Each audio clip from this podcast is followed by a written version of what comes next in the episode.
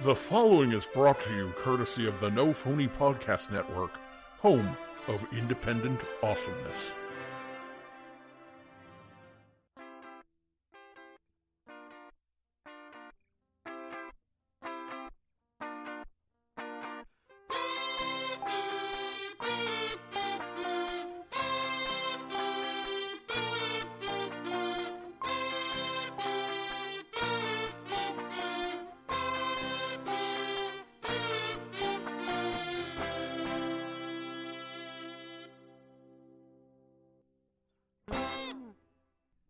Back, everybody, to another episode of the Brook Reading Podcast.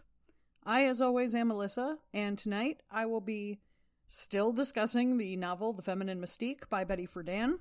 Tonight will I will be covering chapters 11 through 14, which actually chapter 14 is the last chapter in the book. So we're almost done with our journey, which I'm very upset about. First off, I need to thank all of my listeners, old and new, if you're joining me for the first time tonight, a huge welcome and a suggestion. Uh, I would go back about when did I start this wondrous journey? I believe it was episode 87, so about a month ago. Uh, and check out the first episode of the series entitled Important Women Who Do Important Shit, which is what I am in the middle of currently. Um, it features my best friend Allison as my co host. Uh, lots of fun, exciting conversations started f- via that that episode. So if you're curious as to what's going on, I would go back and revisit that episode. As always, though, a special thanks need to go to my family, my friends, and my amazing support system. Without you guys, I could not do this. Whoever you are, I've always depended on the kindness of strangers. This week, lots of comments again. I'm super first like so grateful to everybody who takes the time to leave a comment. My pal Vic from Pocket Change Productions on YouTube wrote on Facebook, catching up on Brook reading. Halfway into episode 87. Oh, there we go. With my pals Melissa and Allison, and have so many things I want to say. I need to record a commentary track. Hashtag community, hashtag Parks and Rec, hashtag Star Trek, hashtag feminism, hashtag feminine mystique. Finished the episode, and all I have to say is I could write a book about all the things we didn't learn about women's history in high school or college. Great conversation as always, ladies. A, thank you a thousand times for listening and for loving it and for wanting to be a part of the conversation.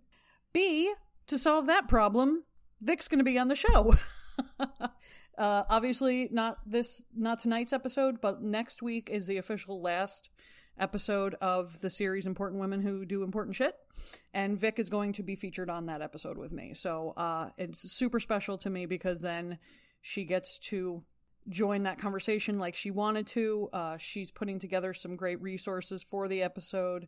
And also, it's bookmarking a very special series to me with two very special women in my life. So it means a lot to me that we got to do it that way. So, yeah, this is going to be amazing. On Twitter, the rant with Herman James, again with the GIF game. His GIF hand is super strong. Um, when he retweeted the episode from last week, he dropped a GIF of the Wonder Woman a la Gal Gadot fighting fighting crime. I haven't seen those movies yet, so I know I'm terrible. I'll watch them. We're still in quarantine. Just y- g- give me time. but again, amazing gif. He has been consistently retweeting all of these episodes and dropping like appropriate and cool gifs. So thank you to the rant with Herman James again, one of my bros at the No Phony Podcast Network. Two tweets from the people who have purchased my book. Again, I need to shout them out and say thank you just because I can't believe that people are buying my book. Uh, J Ray from an absolute nobody pod and the czar of the No Phony Podcast Network, and Sean from What Does It Matter, both posted pics on Twitter saying that they received my book in the mail and they're looking forward to reading it. And I just again need to say thank you so much to you guys for your support. Um, I saw a cool tweet today that I really wanted to answer. Normally, like bigger groups like Podern Family does it, but the podcast movement, some other like Podcast HQ, they do it a lot. They'll just ask general questions about your experience in podcasting, which is cool, but I don't answer them all the time. But this one I felt like I needed to. From the podcast movement, it asked, What's the best lesson you've learned from podcasting? I wrote, Don't do it alone. make friends, join communities of like minded people, learn from them, and show them that you appreciate and support them. In the past few weeks, a lot of people, like I said, um, I'm starting, you know, a new podcasting friendship with Mouse and Weens, the ladies over there. Um, and when one of them, I don't know which one, uh, wrote the comment to me that they, she thinks it's always so cool that I like put, you know, remind my listeners that there are other cool things that they can listen to. Uh, that I'm always promoting my friend's stuff. That's important. That's how I probably got as far as I did because I found these amazing communities who started to retweet and support and like my show. So then they pushed Brook Reading out to their listeners and they were like, hey, if you like this kind of thing, go check this girl out. She's doing a fun thing. Um, so that is like necessary so much, and it's just kind. it's just a nice thing to do, but also it's it's necessary in the indie podcasting and content community because who else is going to support us? Like we're do we're literally doing it ourselves. So I'm 100% going to keep doing that, and that is my first piece of advice to anybody who is listening who's thinking of either making a YouTube channel or a podcast or a blog. Um, you know, I'm I'm excited about my the beginnings of my blog too, and I hope people are going on there and checking it out. If you're not, I will give you the uh the, website for that in a second. But uh yeah, like find like-minded people who are doing this not doing the same kind of content, but like think the same as you. Like I don't think anybody in the three in my the network that I'm in or in the communities that I'm in do a similar type of show that I do, but we all think the same way. We all believe in the same things, and we are all, like I said, of like minded moral and ethics. And I wouldn't be part of a group or align myself with people that do not think the way I do. So, yes, so that's that. I'll get off that soapbox. um, yeah, so those are all the comments. Thank you to everybody who takes the time. I super, super appreciate it, as you know. If you personally out there would like to leave a comment, if you have a question, or if you want to make a suggestion for a future novel, you can find me on Twitter at BrookReadingPod or via email brookreading at gmail.com. And, as I mentioned earlier, to find all of the Brook Reading related content in one place, you can now visit www.brookreadingpodcast.com. If you enjoy Brook Reading and you want to find other amazing podcasts to add to your collection, check out the following hashtags on Twitter WLI Pod Peeps, Lady Pod Squad, and Podern Family. You can also find other great shows, including Brook Reading, on the No Phony Podcast Network. It is definitely five minute rant time. Um, I haven't been ranting in a couple weeks just because I've been trying to reflect more and be more internal and be more mindful and, you know, use this time to, like I said, reflect on everything that's been going on in the world and try to put out some positivity out into the universe because it's definitely necessary. But it's back to ranting time because I found this piece. Well, I didn't find it. Pals on Facebook found it, retweeted it, or not retweeted it, got it out there onto the Facebook. And I saw it and I said, oh boy, here we go. it is a little bit insane to me when articles or pieces about like literally the exact same topic that I'm talking about fall into my lap. But that's what happened. So, as I said, this article came to me on Facebook and it was entitled, quote, Bishop, daughters should be uneducated so they are not smarter than their husbands. Basically, this evangelical bishop says that women shouldn't go, women shouldn't go to college because the higher levels of education they will receive will emasculate their husbands, deprive them of being the heads of the household. And what man wants a woman like that, right? God forbid.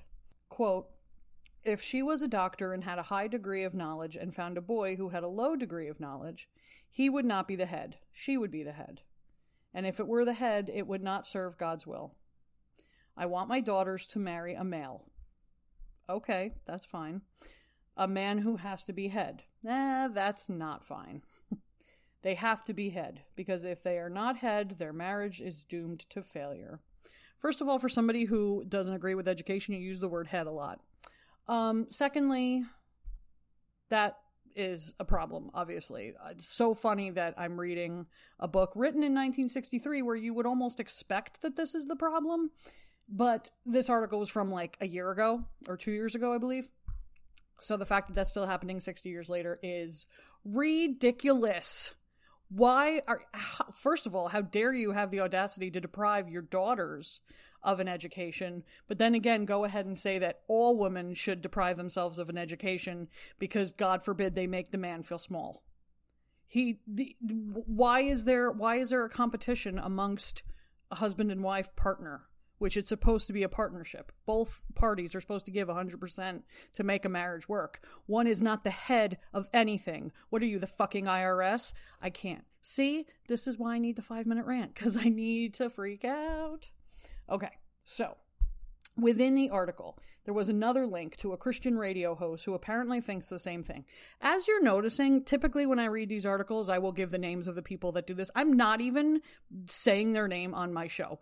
Their names do not deserve to be saved in the annals of the Brook Reading podcast. There's no way in fuck I'm going to give the names of their organizations or their own names or anything like that. So, um, some un- unnamed Christian radio host uh, said that, quote, educated women make bad wives and mothers.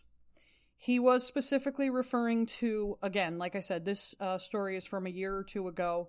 There's a Congressman, Sean Duffy, who stepped down because he his wife was pregnant with their ninth child and he wanted to pull back on his work to help with the family. Um, his wife also works.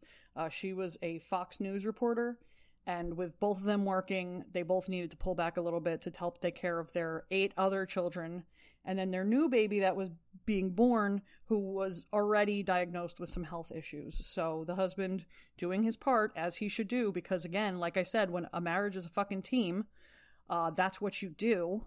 So he was doing the right thing and saying, I need to spend time with my family because my wife is going to need me, my other kids are going to need me, and my new baby is going to need me. So, this radio host said that, quote, and this is a long quote, I know this, but I need to read the entire thing. This woman is a selfish, egotistical woman, and this man is too beta male to make her do the right thing. Really? Okay, sorry, I just needed to pause there. This woman is a selfish woman. She has nine kids, and she's trying to be like a man. I want to be seen by the world as such a working woman. Women, God has given you the gift of being the assistant of the man, to watch over his children, to make sure things are well at home, to be there when the kids come home, to cook, clean, provide in that way. There is no greater job for a woman than that. And I don't know why these men would marry these women if they don't have that mindset.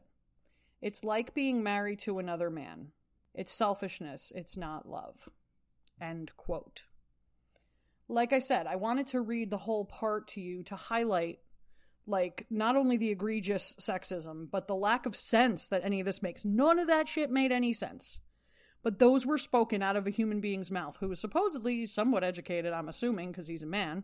But yeah, I don't I don't understand any of that. That made absolutely no sense.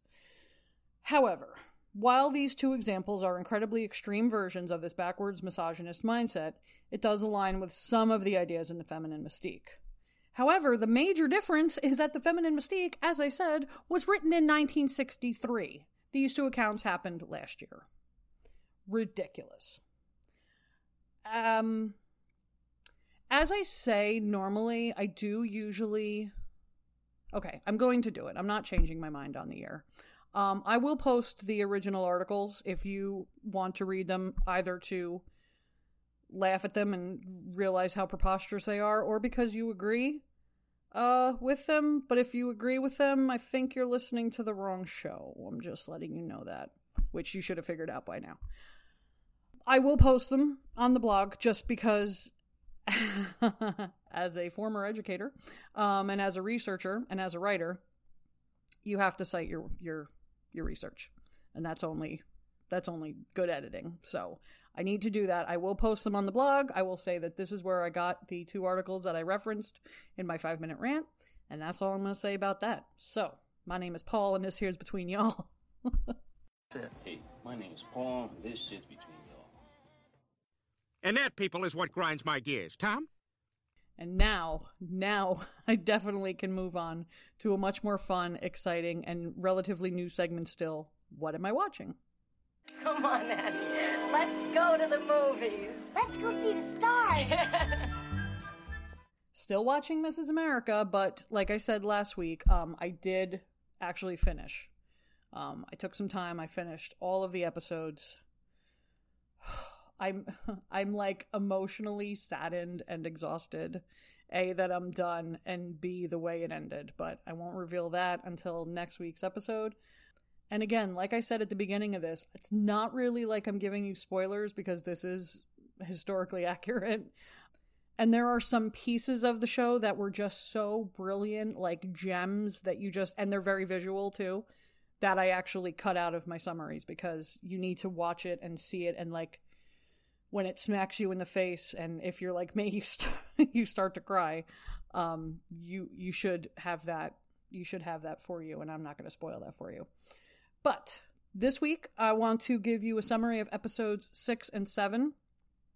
And then, as I said, next week will be episodes eight and nine, and that's it. That's the whole series. And I have actually been reading as to whether people are thinking that they're going to have an episode, uh, season two. I mean, I don't think that's just by watching episode nine and the way it happened. I don't think that's going to happen.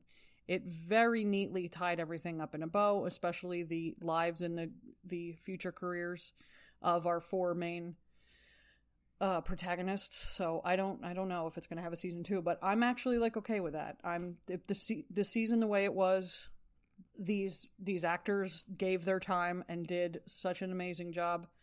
And maybe if they were asked back, they wouldn't have the time to take out from you know other projects that they're doing or whatever. So I I don't want them any of them to be replaced with you know no offense, but like other actors that aren't going to do as great of a job. So I'm I'm happy if this is the only season we get of this. But we do need more shows like this. We do need more shows with more content like this. So keep that shit up, Hulu and Netflix and everybody. Okay, episode six is about Jill. February 1975.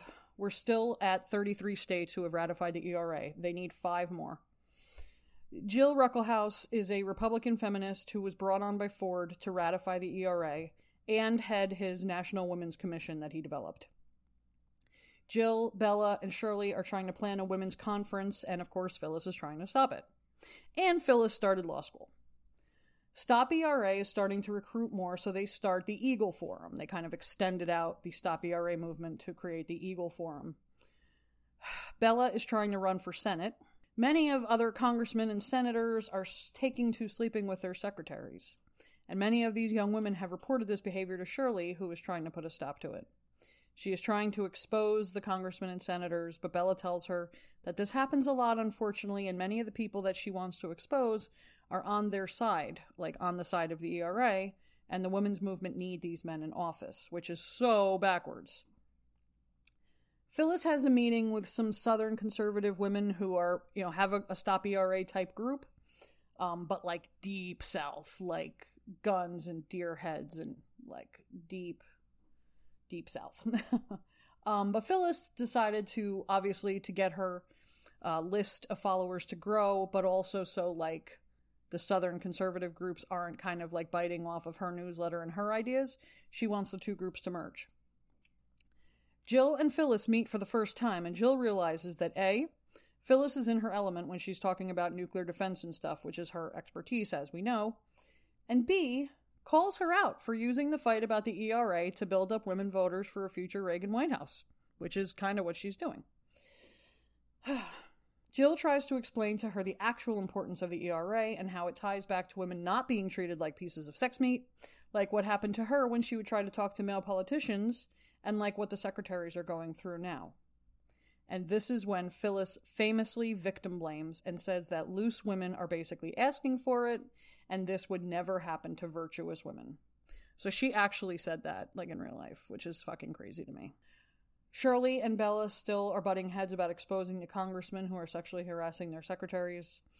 Bella just wants to sweep it all under the rug. Jill's husband might be on the ticket for vice president in the upcoming election, but when he was vetted, he wants Jill to stay quiet and basically not do her job until after the election because, you know, she's a hot headed feminist whatever. This is a very frustrating episode. I loved it. I'm not going to lie. I like learning more about Jill, but this was a very frustrating episode.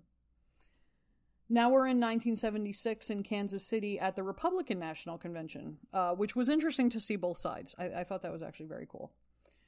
The Stop ERA movement busted in with their new backwoods members and started talking to senators and congressmen trying to get them to stop the ERA. Jill was called by the uh, by the caucus that she's part of, the Women's Committee, and tried to repair everything over the phone. Typically, typically, Republicans at this time were actually in favor of the ERA and, you know, gender and sex equality in general. To which I said, What happened then? Because now it's all like morally still women are, you know, stepping out of place or whatever the fuck. the Republicans voted to keep their ERA going, so Stop ERA lost. Phyllis starts to meet with Kissinger and Reagan's planning staff. Jill's husband was not picked for VP. Ford picked Bob Dole. Reagan's team tells Phyllis to drop the anti ERA fight because Betty Ford supports it. And the last song in the episode, as people are walking away, was You Don't Own Me. And it was so perfect because that was pretty much the entire theme of the episode, with like Jill being, you know, told that she needs to kind of quiet her whole demeanor until her husband was possibly, you know, brought on as VP and Phyllis being put in her place. Everybody kind of like being told that they can't do certain things to end with that song. It was really good. Episode 7 Bella, who, you know, I went into this show only knowing Gloria Steinem and Betty Friedan. And now I, have learned so much more about Shirley Chisholm. I've learned so much more about Bella Abzug and I love them all, but just Margot Martindale's performance of Bella is just it's it's crawling really high up there as my favorite performance in this show. So now it's her episode. Oh, hello, Miss Kitty. It's fine. Oh, she wanted to come in. Man. You can say hi to the Brookworms. If... Hi, wormies. wormies. That's cute. I like that. What are they talking about? Um, I am going over the uh two two more of the episodes of Mrs. America. Hey, you guys. Can I just say one thing really quick? Sure. Um, you guys don't obviously know most of that well, but I think you guys should know how much how hard she works on these little things, like all her notes. Like, is she's so just so dedicated, and lo- I love it. I am. I'm really proud of you. Thank you. That was a kiss. I give you guys kisses too. All the Brookworms get kisses. Bye, friends. I love it. Thank you, honey. You're welcome. I'm a big fan. Oh, thanks. And yes, now little Miss Piper's here and she can stay. This is great.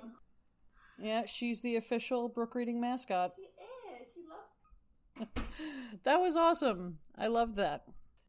Carter is president now. Mrs. Carter got the 35th state ratified for the ERA, uh, and we are in April of 1977. They need three more states, and that's it. Phyllis got pied in the face at an event by an enraged waiter, which I looked this up and it actually happened. It's so insane to me. Uh, a lot of her kids are home. I think it's, well, yeah, it's April, so I guess it's spring break or something. Um, her daughter, who goes to Princeton, and who is named after her, like legit Phyllis Schlafly Jr., which is weird, uh, seems to be becoming a liberal, which is not weird, actually quite awesome. Uh, not awesome is that Bella lost the Senate race. She just seems so sad and heartbroken. And again, it just goes back to Margot Martindale's performance. She's so, so good. And she's just so, like, downtrodden, and it's so upsetting. Uh, so Gloria and another friend of theirs are visiting her, and they bring her the good news that Carter wants Bella to run the National Women's Committee that Jill ran under Ford. Yay! So Bella, Gloria, and lots of other key women during this time including the woman the woman who came to visit Bella, whose name is Midge and who's a lesbian, are now running the National Women's Committee. Jill is still in it too. And Bella decides she wants to invite Betty Friedan to be one of the chairs, but Gloria reminds her how caustic Betty is, and another lesbian on the committee says that if Betty joins, she will quit. Because if you remember, Betty was super divided. Uh, she kept calling like lesbian feminists the Lavender Menace and saying that you know like their rights are not the same and nobody's going to pass women's rights if they know that lesbian rights are like attached to the whole agenda. It's super fucking weird. But on the other side of the fight everyone starts to revolt against phyllis in the eagle forum which is very interesting to me. Other people are starting to want to rise up. Rosemary is trying to take over. She's running for um Not anything. I guess they're like official, maybe like chairs. Again, the same thing like in the National Women's Committee. Not really sure how it works. But the Eagle Forum creates like a kind of side hustle called the Citizens Review Committee, which starts to sabotage the Women's Committee, and it works. Phyllis's daughter is getting shit at Princeton for her famous mother, so she changes her nickname. When Phyllis finds out about this, she is hurt. Half of the Schlafly kids are revolting against their parents, which I'm sorry, I'm not surprised. Um, Phyllis, though, is starting to fall apart. I think she's going through menopause. She's just having like severe like sweats and she's just like not feeling well all the time. Uh, she had a debate set up against Bella and she didn't show up. Uh, Rosemary and uh, I think her name was Alice, the character played by Sarah Paulson, who is so amazing, but not a real person, I found out. So that kind of sucks. The two of them and one other woman who's part of the Eagle Forum board, they showed up, but Phyllis never showed. Phyllis found a mixtape that someone had given her daughter, and it had the song Cherry Bomb on it. On it, so the second Phyllis started to play that, I lost my mind because I love that song. So that was great. Oh, Miss Pipey, what are we what are we hollering about? Oh my god. Guys, this is actually very funny. She's the door is open. The door is like totally open enough for her to get through, but she's behind it crying at it because she doesn't know how to leave because my cat is not that bright. Anyway, I hope you guys don't mind her meowing in the background. Um This mixtape notion, however, gave Phyllis another idea to sabotage the feminist. She mixes sound bites that she's collected from Bella, Gloria, Betty, and anyone to make it sound like they're saying bad things. And then she puts out these tapes and they start to spread like wildfire. These tapes also bring out crazy racists and KKK people uh, to head to a convention in Houston that they're all starting to plan and talk about. Bella, in charge of what agenda pieces would be brought up in Houston, decides to remove the sexual orientation piece off of the agenda to keep her members safe. She's afraid of hate crimes and crazy people, which I totally get, but Midge and the other lesbian in the group are very upset. There starts to be a split in the Eagle Forum as well. It's kind of like Phyllis versus everyone else. Bella goes to see Betty. I really start to feel bad for the two of them in this scene. They are just being pushed out by like the newer, younger, more radical feminists even though nobody's more radical than Betty Friedan.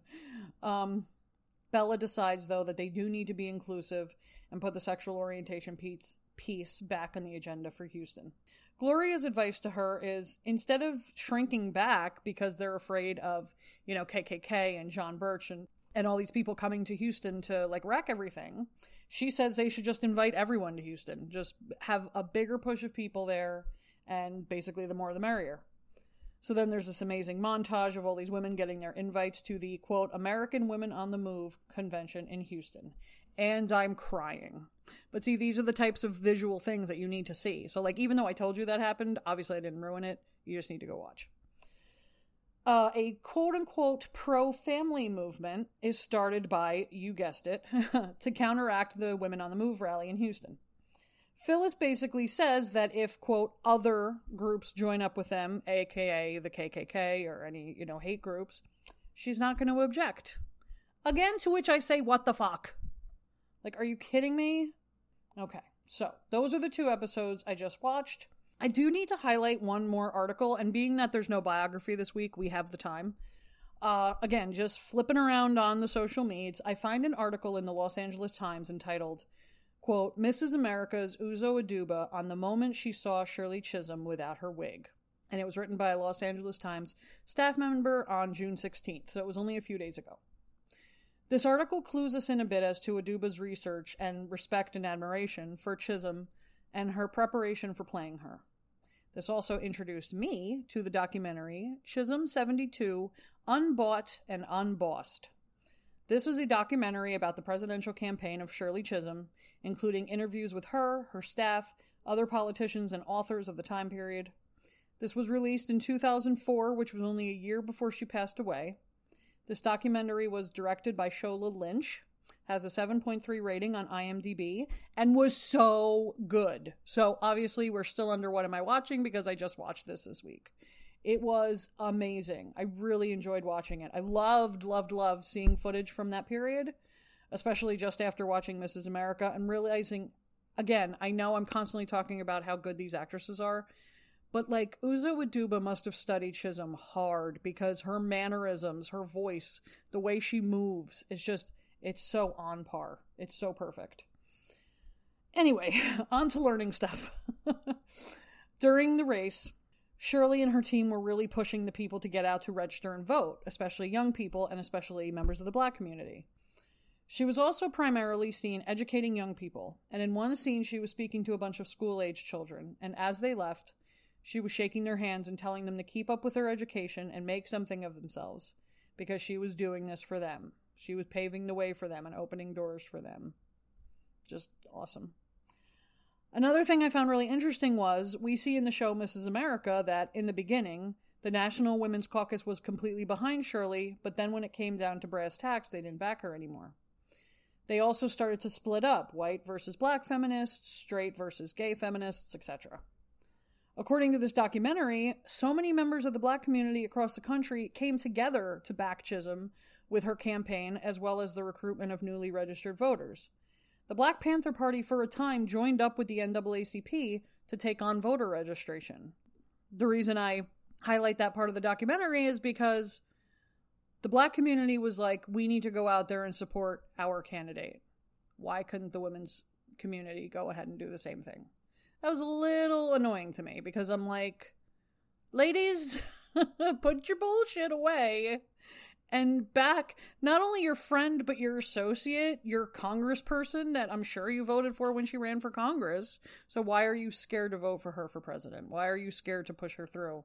Because you know that like especially her platform, she was true, she was sincere. She said like, you know, I'm not just the the candidate for the black community. I'm not just the candidate for the women's movement. I'm the candidate for America, and I know we need these changes, and I'm the one who's going to fucking make them happen. So if the women's movement really needed somebody to make change, why are you not supporting her? Like at first you're supporting her because you're like, oh, she's our friend and she's part of the caucus. But then when you, like I said, when the shit really hit the fan, most of them backed away. Bella first backed away. Like that's, it just wasn't cool. Was very impressed to see two extreme black movements come together and kind of forget whatever differences that they had with each other to support her and to support voter, registration. But the women's circuits couldn't really do the same thing, really didn't have that mobilization. So that was kind of upsetting. But you should really check this documentary out. I give it five enthusiastic thumbs up um, out of five. um, but one thing that obviously made me super sad was that I look back on my education in school and I realized how many holes were in it. Uh, like I should have been learning about her, and I should have been learning about Bella, and I should have been learning about Betty Friedan in school because they were such a major part of the political movement of the 1970s, early 70s. But I only learned about Nixon and Watergate, and even that wasn't a whole lot. Like ridiculous. And I also guess I should tell you that this is on Amazon Prime, so if you have that, you don't have to rent it, you don't have to pay for it, it's free. So what other reason do you need to watch it? I mean, go fucking check it out there you go. All right, now we're moving on to a promo break. Um, I do need to take a quick break, but we're going to listen to a promo from one of my pals at the Lady Pod Squad. I hope you enjoy it. Check out their show if you are so inclined, and I will be right back after the promo break. Do you need more women in your life?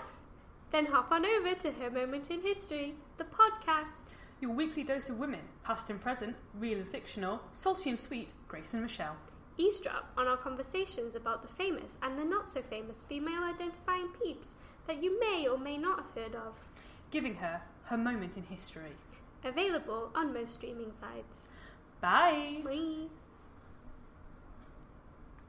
And I'm back for the meat of the episode, as I always say. Uh, now I will be covering chapters 11 through 14 of The Feminine Mystique by Betty Friedan, published in 1963. Chapter 11 is entitled The Sex Seekers. When Betty was interviewing women about, quote, the problem with no name, never having brought up sex, the answers were starting to be very, very sex based. These women had many affairs, but still couldn't find what they were looking for. Quote, in terms of the feminine mystique, if a woman feels a sense of personal emptiness, if she is unfulfilled, The cause must be sexual. But then, why doesn't sex ever satisfy her? Page 309. There is more sex in the media and advertising, but this is equating to less sex amongst actual people. Through the women thinking that sex is their problem, they become so obsessed with it, but the men are pulling away more and more. With more female promiscuity uh, being discussed, more men at the time are also coming out as gay.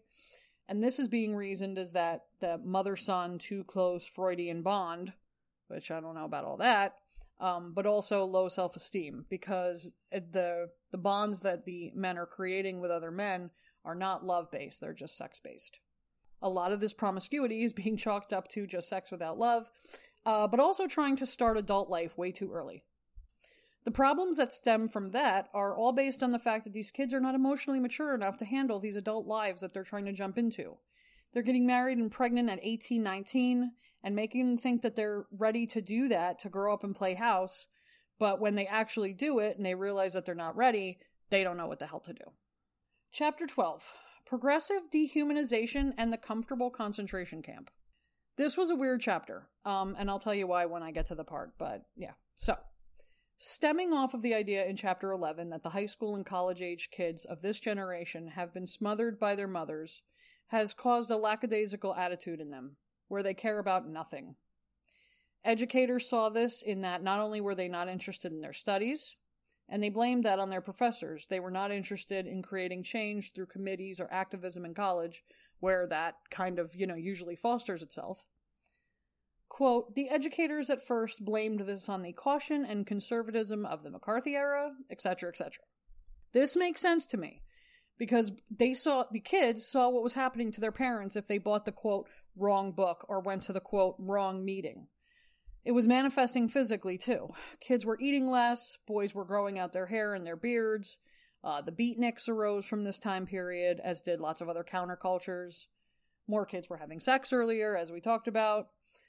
Obviously, everyone's curiosity arose as to why this was happening to boys, though, since this kind of passivity and apathy were expected in girls. Another psychologist that Friedan spoke to had two theories about kids, especially boys, developed as adults due to their infantilism as children.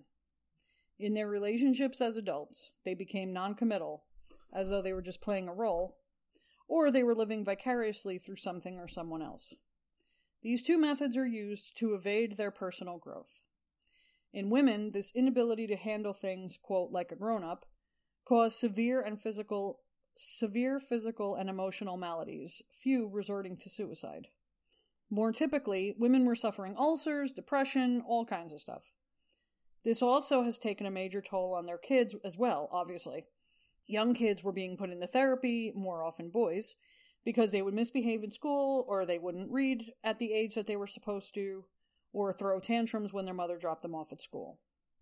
To sum up, the real thesis behind this whole chapter is quote, the symbiotic love or permissiveness which has been the translation of mother love during the years of the feminine mystique is not enough to create a social conscience and strength of character in a child. Women who don't know who they are and can't separate themselves and find themselves were going to have kids in the same situation. Funnily enough, lots of the cases and discussions were from Bergen County, New Jersey in this chapter. Uh, yeah, no shit. then the end of the chapter gets really real. Betty goes on a tear about how nothing is going to be solved unless the feminine mystique is shattered and women have to strengthen themselves and we have to stop blaming mothers and allow women to grow as human beings. She then does compare the passivity and acceptance of housewives to those prisoners in the concentration camps who did the same thing. This is where the title came from. The people who were stripped down so far that they saw no reason to fight back or even just to stay alive. Both are examples, albeit one much more extreme, of dehumanization. Quote, We have gone on too long blaming or pitying the mothers who devour their children who sow the seeds of progressive dehumanization because they have never grown to full humanity themselves. Page 365. Chapter 13 The Forfeited Self.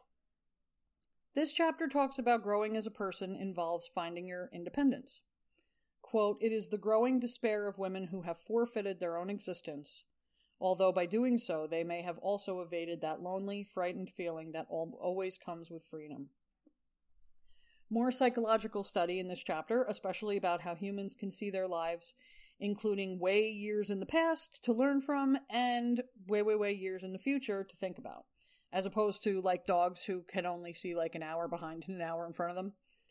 Uh, I also started to notice that in this discussion, the terms masculine and feminine were not as useful in describing the, the types of personalities that they needed to discuss. Rather, men and women are referred to as high dominance or low dominance. High dominance is like Friedan herself, or Bella, or Shirley. Quote, the feminine mystique implies a choice between being a woman or risking the pains of human growth. Page 381. Being self actualized, as they continue to call it, or truly equal, confident, well rounded, benefits all aspects of life, but so few women were actually achieving it. Quote, among the public figures included in his study, Professor Maslow was able to find only two women who had actually fulfilled themselves Eleanor Roosevelt. Roosevelt, not Roosevelt. Eleanor Roosevelt and Jane Addams. The men included Lincoln, Jefferson, Einstein, Freud, George Washington Carver, Debs, Schweitzer, Kreisler, uh, Goethe. I, th- I don't know how to pronounce his name at all, but y'all know who I mean, the author. Thoreau, William James, Spinoza, Whitman, Franklin Roosevelt, and Beethoven. Page 387.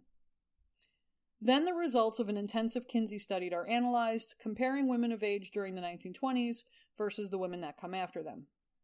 Quote, the identity crisis for women did not begin in America until the fire and strength and ability of the pioneer women were no longer needed, no longer used. In the middle class homes of the eastern and midwestern cities, when the pioneering was done and men began to build the new society in industries and professions outside the home. Page 404. And chapter 14. This is it for the evening, folks. A new life plan for women. Quote, to face the problem is not to solve it. But once a woman faces it, as women are doing today all over America without much help from the experts, once she asks herself, what do I want to do? She begins to find her own answers. Page 407. Thank God. Betty is talking to all of these women, some of whom are figuring it out and taking themselves back, some of whom are on their way to doing so, and some who still can't do it but know they need to. Quote, even a very young woman today must think of herself as a human being first, not as a mother with time on her hands, and make a life plan in terms of her own abilities, a commitment of her own to society, with which her commitments as a wife and mother can be integrated. Page 414. That's exactly it. That's exactly what I think she's been leading up to this whole time. Obviously, searching for and working at, you know, your thing, whatever that is, came with roadblocks. Some husbands resented it, friends would discourage you, your religious or cultural upbringing were not really open minded with that whole idea. But most women plowed through anyway. Quote, For the women I interviewed who had suffered and solved the problem that has no name, to fulfill an ambition of their own, long buried or brand new, to work at top capacity, to have a sense of achievement, was like finding a missing piece in the puzzle of their lives. Page 430. The problem was taking a toll, physically and mentally, on women. In order to attempt to solve this problem and not just write or talk about it, Betty came up with a plan. Quote, What is needed now is a national educational program, similar to the GI Bill, for women who seriously want to continue or resume their education and who are willing to commit themselves to its use in a profession. The bill would provide properly qualified women with tuition fees, plus an additional an additional subsidy for books, childcare, etc. Page 446. One more quote that I felt truly encapsulates the theme of this book is quote, "A girl should not expect special privileges because of her sex, but neither should she adjust to prejudice and discrimination." Page 452. And that is the end of the book proper. Next week, I am still going to be covering a couple of pieces of the book, but it's the epilogue written by Friedan herself, but I believe it was written 10 years later, 10 years after the publishing. Um, and then there's a young woman who read her mother's copy, I believe 40 years after, so now we're in a little bit more recent times, but I do want to cover a couple of those last pieces that were included in my version of the book anyway, um, in my edition. Uh, but like I said, that's it for the main 14 chapters, the main crux of the book. I do hope you enjoyed it. If you didn't enjoy it, I hope you learned something. um, but I know most of my bookworms are already quite educated, and that is why you're here. Uh, so if you're interested at all, there's still a chock full more of of book for you to go check out. So if you feel like you maybe want to check it out, but at first you were a little bit daunted by the whole idea, you know, definitely give it a read. Um, check out the audiobook. I don't, I'm sure there is one. um, you know what? I'm going to look that up. I'm going to see if there's an audiobook. And if there is, I will link it. If it's through Amazon or Audible or something, I will link it onto the blog for this week. but that's it. We're done with the feminine mystique. I'm kind of sad. And like I said, next week is our last episode of this, so I'm really sad about that. But I am looking forward to my guest host. Thank you, Victoria. I'm looking forward to recording with you. Um, I hope you guys have a great rest of your weekend, and I will see you all next week. Have a good one.